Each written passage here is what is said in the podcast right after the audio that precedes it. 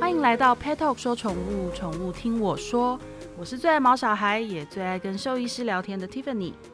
我们上一次啊有聊到，就是消化道内视镜主要是用来夹取毛孩吞下的各种千奇百怪的东西。可是其实内视镜手术除了把异物夹出来之外，它可以做到的事情还有非常非常多，像是结扎、耳朵疾病等等。那这次我们一样要邀到内视镜手术的专家，就是台北爱心动物医院的许志全院长。那有关内视镜的手术问题，问他就对了。今天我们再次邀请到许院长来，欢迎许院长。哎、主持人好，大家好，很高兴呢，我们又见面 了哈。对呀、许院长，我想请问一下，我们一般讲到内视镜，我们第一个想到的就是加加乐，就是有的我们上一集讲过的，就是有东西在呃卡在肠道里，在食道里，然后我们用内视镜继续把它夹出来。那事实上，内视镜它分成非常多种，然后可以应用在非常多不同的地方。可以请许院长帮我们大概说明一下吗？好的，呃，事实上内视镜呢，它有分成软镜跟硬镜。是，那我们如果要看食道呢，要看胃，大部分呢我们用的是软镜，啊用是的是软镜，然后它是没有的，几乎都不会有任何伤口。如果没有什么意外的话，它是不会制造伤口的。嗯那事实上还有另外一种内视镜呢，叫做硬镜，是那它是一个长长的、长长很硬的东西。然后呢，那硬镜呢，诶、它它的整个手术的这个这个器械的这个设备呢，嗯整个设备是非常多的哈。那就例如说以软镜为例哈，它是一条管子，那一条管子就这条黑，大部分就做成黑色。是软镜的黑色管子里面呢，它有一个光纤，然后可以把灯光可以让灯光传是传送到那个地方。是然后呢，它有一个孔，哦，那一个孔呢，这是一个工作管道。例如说，哎，当我们看到一颗球、一个铃铛，我们把它取出来，我们就可以有有一个长有一个长长的东西，嗯然后从这个孔直接伸进去，嗯伸到里面去呢，以后呢，再把这个这个器械的装置呢露出来。是露出来，它可能是一个夹子，然后你把异物夹出来；它可能是一个网子，嗯把这个铃铛把它捞出来。嗯然后除此之外呢，镜头呢它会脏掉，那所以对说呢，里面呢还有一个像雨刷一样 的东西，哎，然后把自己的镜头把它喷干净。是那有时候呢，我们觉得空气里面的里呃空气太少，因为我们需要一个空间嘛。是那所以说呢，还有一个这个孔呢，还可以让空气出去。哦，那所以说呢，它虽然是一个小小的小小的一个构造，是那它的截面积呢，哎，可能是从零零点零点三、零点嗯六一公分、一点是二公分，就这样子是一个小小小一个管径的东西，里面有很多的设备。是哦，那这个是软镜，那硬镜呢就不一样哈、哦。那硬镜呢，例如说它是一个诶灯光，对好、我们的一个一个镜头，一个硬镜里面，它可能是有灯光，然后加上镜头是一个。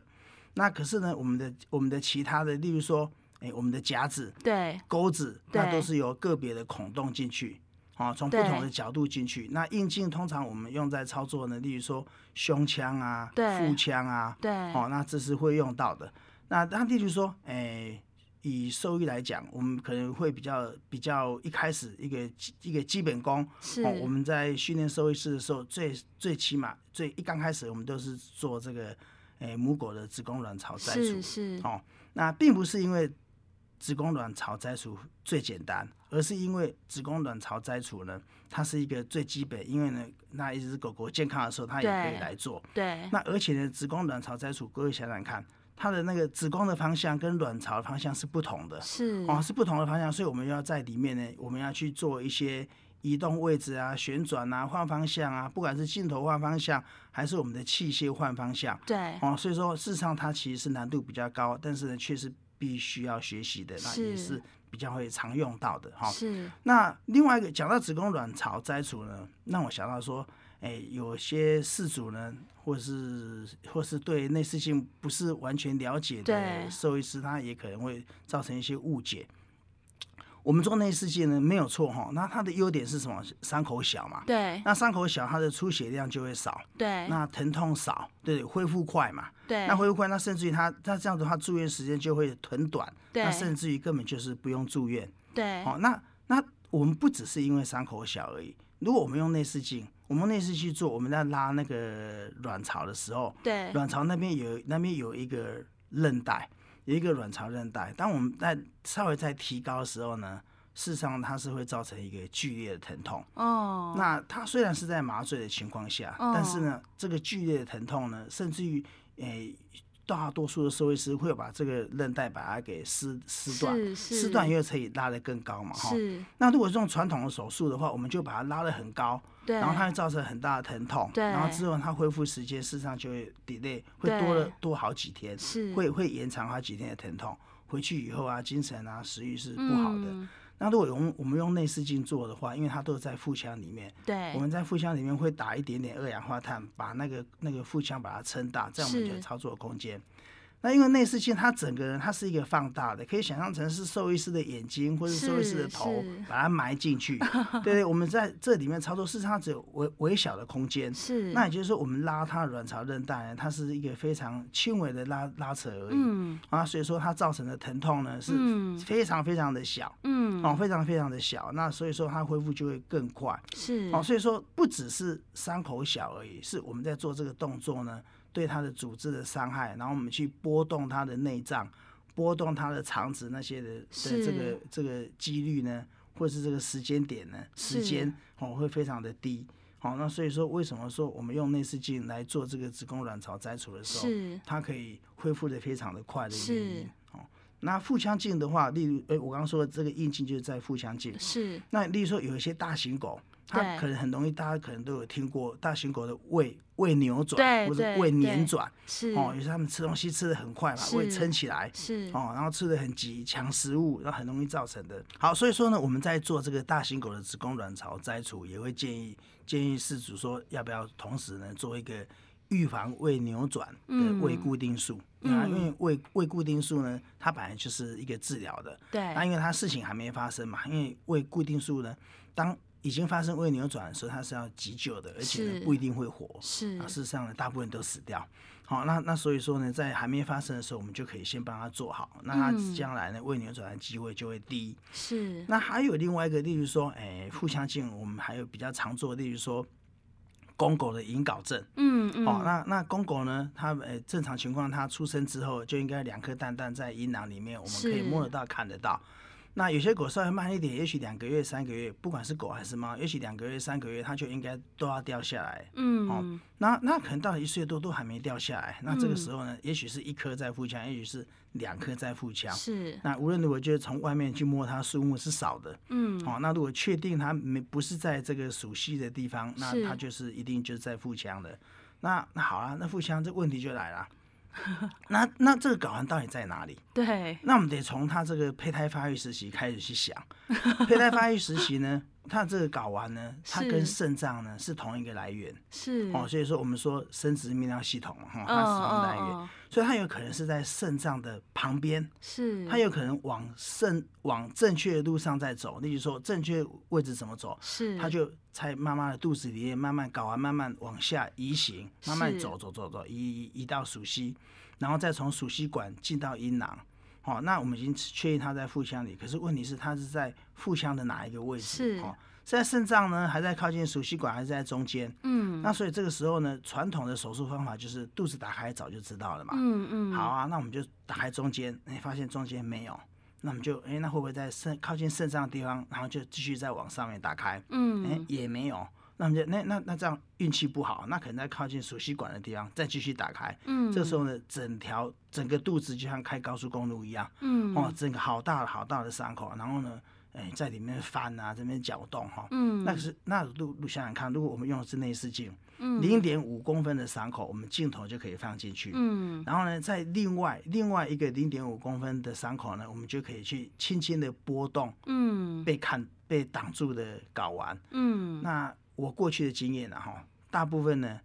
睾丸不会被挡住，嗯哦，我们镜头一下去，马上就看到了，嗯嗯哦，那可能嗯，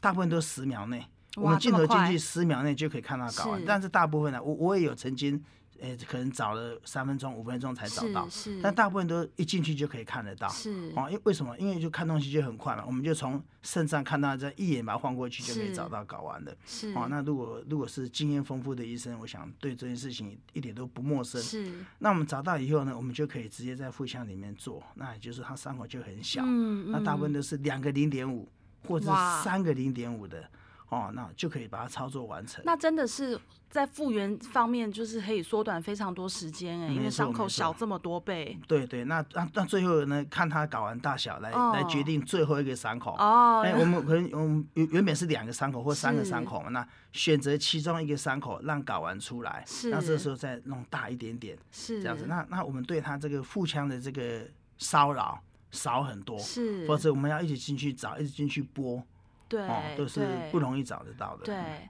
我觉得啊，听完许院长讲这一些啊，我其实有两个来重要的感想。第一个感想是，就是兽医师很厉害，不只是要会医疗，要懂得很多学问，要很会评估，他们还要很会推理。对，还要去推理各种推敲各种情况，然后跟要去选择哪一些工具，选择哪一种方式去呃让手术做得更好。我觉得真的很厉害。然后还有一点是，我觉得发明内视镜的人，他真的是一个非常有想象力的超级发明家，因为他要想象进到腹腔之后所遇到的各种状况，然后可能会遇到的问题，需要什么样的工具，需要什么样的设计，来让它能够在腹腔里面好好的运作。我觉得真的是太厉害 了，对，没有错。它像那、这些设备都是不断的被开发出来。是是，哦，那例如说，哎、我们的哎镜头，对，或是我们的摄影机，啊，从从以前的这个 HD，后来对变成 Full HD，然后现在四 K，是，哦，都一直慢慢慢的在改进，然后我们的进进去的工具，对，哦，也不断的在革新，哦，所以并不就不会只有一个夹子、网子，有各种工具，哦，电烧啊，是剪刀啊，什么全部都会慢慢都会一直的被开发出来，是。哦，对，它的这个进步是非常的快速的。许院长，那除了应用在就是我们刚刚讲到子宫卵巢的摘除，然后还有引睾之外，还有哪一些手术会应用呢？好，那我我我在这里我就稍微呃简单介绍一下，好例如说，诶、胆囊炎、胆结石、胆道阻塞哈，那这些胆囊的问题的话，它当严重到一个程度，需要需要做胆囊摘除的时候，我们就会也可以用内视镜做。那例是如说刚诶、我们上一上一集有提到说，它异物阻塞进入胃里面，对，到胃里面在食道，我们可以用软镜把它夹出来，嗯那就没有伤口。可是它一旦进入肠子怎么办呢？对因为肠子的话，传统就是把整个肚子切开嘛。。对那我们呢，也可以用内视镜，好、就用腹腔镜，刚刚说的，用腹腔镜，也许两个洞，也许三个洞，哦是好、那大部分都是三个洞。是那我们就可以做这个这个肠道那个位置呢，我们看看，如果是能够把它切开取出来，是最好。啊，那如果不行的话，就那那段肠道如果已经坏死了，可能就要做嗯嗯切除。切除以后吻合，哦，就是把一我们把切除的那一端这一端跟那一端把它缝合起来。是哦，那这个动作叫做吻合。那那例如说，诶、诶、肝肝脏肝脏有问题，它有局部一个对一叶，或是说，诶、一个小区域，我们需要做切除。然后，诶、例如说，诶、一些一些年纪比较大的狗啊对、猫啊，或者说它身体状况比较差，对那我们我们例如说它生了一个病，然后我们一直都找不出来，对但是我们高度怀疑我们可以用内视镜去找到的话，那这种情况之下呢，我们可以做做内视镜腹腔的探查，对哦，然后诶、例如说还有一个比较常做的，例如说诶、膀胱结石，对哦，这是这是非常常做的，很而且是伤害很小的手术。我们的膀胱呢，只有大概零点五公分的伤口，那我们可以把这些石头呢拿得非常非常的干净。嗯那为什么可以拿那么干净呢？因为呢，我们是用我们的眼睛直接埋到埋到埋进去，是伸进去它的膀胱里面。是哦，所以说我们可以连一个小沙子我们都不会放过。一个都不放过对，那也也也这个在膀胱结石呢，尤其呢是非常的这个好用。那嗯为什么呢？因为呢，诶、有研究显示说，你它为什么会一直膀胱结石的复发？嗯复发有嗯几个原因，很重要的原因，例如说石头没有拿干净。嗯那石头没没有拿干净，事实上很难去追究这个手术的医生。嗯为什么呢？如果像沙子一样小，如果它躲在膀胱的某一个地方，对我们根本就真的是很难看到。对对哦，非常难看。你用 X 光片，你用 X 光，你用超音波也不容易察觉，因为它对非常的小。对哦，那所以说用内视镜的话，我们就可以看得很清楚，是那它比较不容易复发。那另外一个呢，也有研究显示说，我们那个缝线的刺激会造成它膀胱的发炎，是然后会让它反复发生膀胱结石。是那想想看，如果说我们的伤口只有零点五，那我们的对缝线就是一针，对那跟整个膀胱切开缝线好几针，那对当然是它的刺激是差很多的。对那这样子，它就尽可以尽量减少这个膀胱结石再发生。嗯那另外就是膀胱的肿瘤，是哦，当我们不晓得它是不是肿瘤，我们当然就要采样嘛，对采样切除哈、哦。那尤其是采样，我们都可以用内视镜去采样。对那如果说我们一看就是觉得说它是一个肿瘤的话，当然当然就不见得适合用对内视镜，也许我们要全厚度切除，这个时候就是要把它的膀胱整个让它让它稍微呃露露出来多一点，我们是用用手用传统的方式切开。是哦，那所以说小的肿瘤我们可以直接这样子把它切掉，或者是采样。那如果大的，当然还是用传统的方法了哈。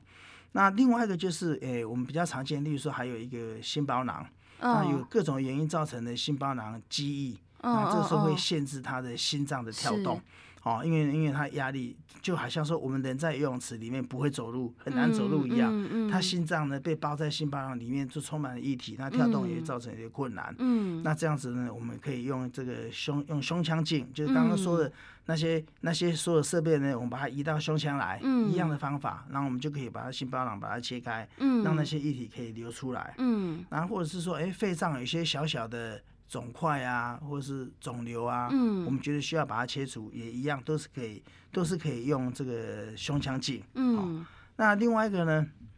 还有一个也是非常常用的，嗯例如说它的，哎、例如说狗猫的耳朵。嗯哦，那耳朵里面呢会有一些肿瘤啦、息肉啦，嗯哦，嗯那这些都有机会。那我们我们检查觉得说，哎、那这因为在传统的方法，传统的这个方法呢，我们检查发现他的耳道里面有肿瘤，那要把他整个耳道切开，嗯也就是他脸颊那个地方都要切开，那嗯个破坏的非嗯嗯常非常的大。天哪，那我们如果用内视镜的话呢，哦，它就有点像软镜，刚刚说的软镜那些功能，嗯它只有一根，一根里面有好几个，哦，例如说有镜头的啊，有工作管道啊，我们可以去里面操作，只是说它这一次做的是硬的，嗯哦，那我们称为这个东西叫做五官镜。哦，那五官镜，我们用五官镜进入它的耳道，我们就可以做，例如说，诶、肿瘤摘除啊，嗯息肉啊，尤其是猫咪，猫咪常常有一些口咽啊、鼻咽的息肉，嗯哦，那这个是可能跟发炎、跟感染有关系的哦哈、嗯那跟体质有关哈、那那诶、我们也偶尔会看到，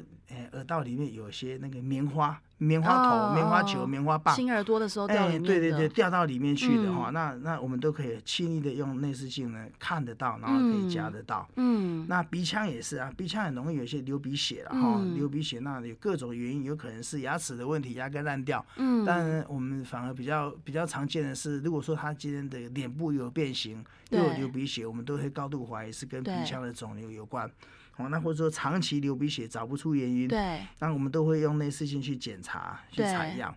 那诶、另外一个就是说，要请各位这个毛毛小孩爸爸妈妈要注意，就是嗯说、把那个小狗哈带去水边玩。哦，如果是是河边是那种，很容易有水渍，是哦，非常非是常常见有水蛭哦，水蛭呢跑到鼻腔里面去。啊哦，那有有各种方法，有有有一些一些呃传统的方法，嗯可以把它引诱出来。嗯哦，那如果说引诱不出来呢，最后呢还是得用内视镜去把它夹出来。哦，嗯那另外就是说，哎、关节镜，那嗯哎、我们做关节镜的，哎、关节有问题，有一嗯些例如说一些受伤啊，一些软骨的碎片啊，是或者生长发育的问题啊，然后会造成它的那个关节的疼痛。嗯那这个时候候，如果是，例如说，呃我们先用电脑断层，先确定它的位置，它是有是问题的。那这个时候，我们可以用关节镜进去把它夹出来，哦，哦那那这样来治疗它的，就比起说整个关节关节囊对大切开，对它的伤害就是少许多。对哦，所以它的用途呢是慢是非常非常的广。哦对那慢慢的，呃我们全台湾的兽医师呢，都慢慢都一直在学习，是哦，学习在精进这些技术，嗯这是样子。呃，像去年我们 Pet Talk 就受邀参加了呃台湾第一届的兽医内视镜微创医学会的成立大会。那许医师您是理事，对不对？是，我其实，在那一场大会上，因为看到就是呃人医，然后跟兽医合作，然后一是起分享了很多就是在呃内视镜手术应用的一些案例。是我真的必须说，真的非常为之惊艳。然后跟我呃，想请许医师分享一下，就是呃你们当初成立这个学会，然后就是呃，结合了这么多，我知道你们在高雄啊，然后在很多地方就是都做了各种呃的课程，可以请您介绍一下，就是像这样子的学会，以及呃台湾的兽医师现在在这一块的学习的状况吗？是，嗯、内视镜技术呢，在刚开始呢，是从人医，哦是抱歉，我们兽医都讲人的医生叫人医，是哦但是人的医生不晓得我们叫 他人医， 啊，那为什么叫人医呢？因为我们是兽医嘛，所以对所以他们就叫人医是这样的哈。那是从人医那边那边的发展过来的哈，他一开始的发展是为了给人医用的。然后呢，那我们知道，因为兽医呢，因为现在的毛小孩呢是越对来越受到重视，对，那所以说呢，诶、就不管花多少钱，对或者是说我我会会希望说我们的毛小孩痛苦最少。对，那那所以说呢，就会慢慢的有这个市场。那兽医师呢就开始在学习，从雷医那边引进是，哦，然后呢，诶、例如说，诶、我们刚开始用的内视镜所有的设备都是雷医那边的。是，然后呢，诶、有一些工具，我们我们可能需要小一点的小儿科的对，这样子。如果它是一个小型狗嘛，哈，对，那慢慢的有一些厂牌呢，它就自己独立出来，它是给这个兽医专用。对，那哦仁医那边的也是，有些有些很好的厂牌，他们也也有一个兽医部门，哦对，，做的给兽医使用是这样子。，那那但是呢，大部分的技术呢，最原始事实上呢，我们都是跟人医学习啊，是这是这是我们必须承认的一件事情。那他们也也我们在仁医那边也真的学到很多东西。是，那有有些呢就没那么适合在兽医使用，嗯，那所以说呢，我们就会再再把它给优化，是然后再再把它给修饰，做的让狗猫更适合使用。是是，那那我们这个学会的目的呢，就是说，哎、要要造福毛小孩嘛，对那我们在推广内视镜手术的一个使用，对，那那就是我们每年呢也会办非常多场研讨会，是就以今年为例，今年可能今年是我们我们去年才成立，今年才是第二年，我是们成立到现在，我们就已经应该一直到今年年底可能会办了超过十几场的研讨会，哇，那都会每一次的研讨会呢，就是报名那些兽医师呢，嗯，哦一些兽医师、兽医师前辈们他们来报名，我们都是秒杀，是哦几乎都都是二十分钟、两个小时， 哦差不多是这样，然后就是已经额满了。是哦，那那额满，那因为我们的人数，因为因为这是一个一个实作教学嘛，对那对那所以说呢，人数也不可能太多，每次都对几十位，但是就很容易就额满的。是。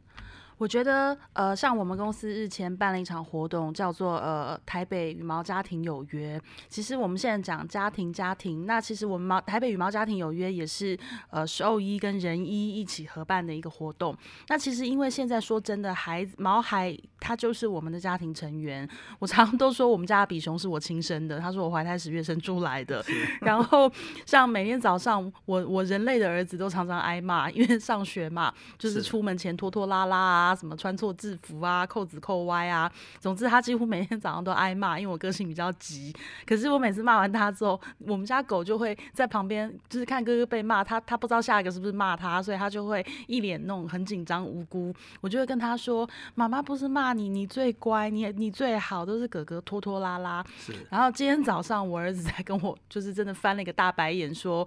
我觉得你太过分了，我才是你儿子哎！我就说他也是，他是我生的。是，然后，所以其实我觉得现在毛孩就是真的在在饲主的心中地位，真的就是家人。那呃，我也真心觉得我很身为一个毛饲主，那我是身为一位饲主，我真的很呃感谢，就是现在大家就是有这么多愿在小动物医疗上面的发展能够这么快速跟这么成功，然后跟这么多医师愿意学习，然后跟我们有更好的办法，让我们知道说，不管他们将来遇到什么事情，终归他是有希望的，他是有救的，然后有更多很好的方法可以帮助他们。是，所以今天跟许院长的呃，我们这一这一集 podcast，其实真的我又学习到非常多。然后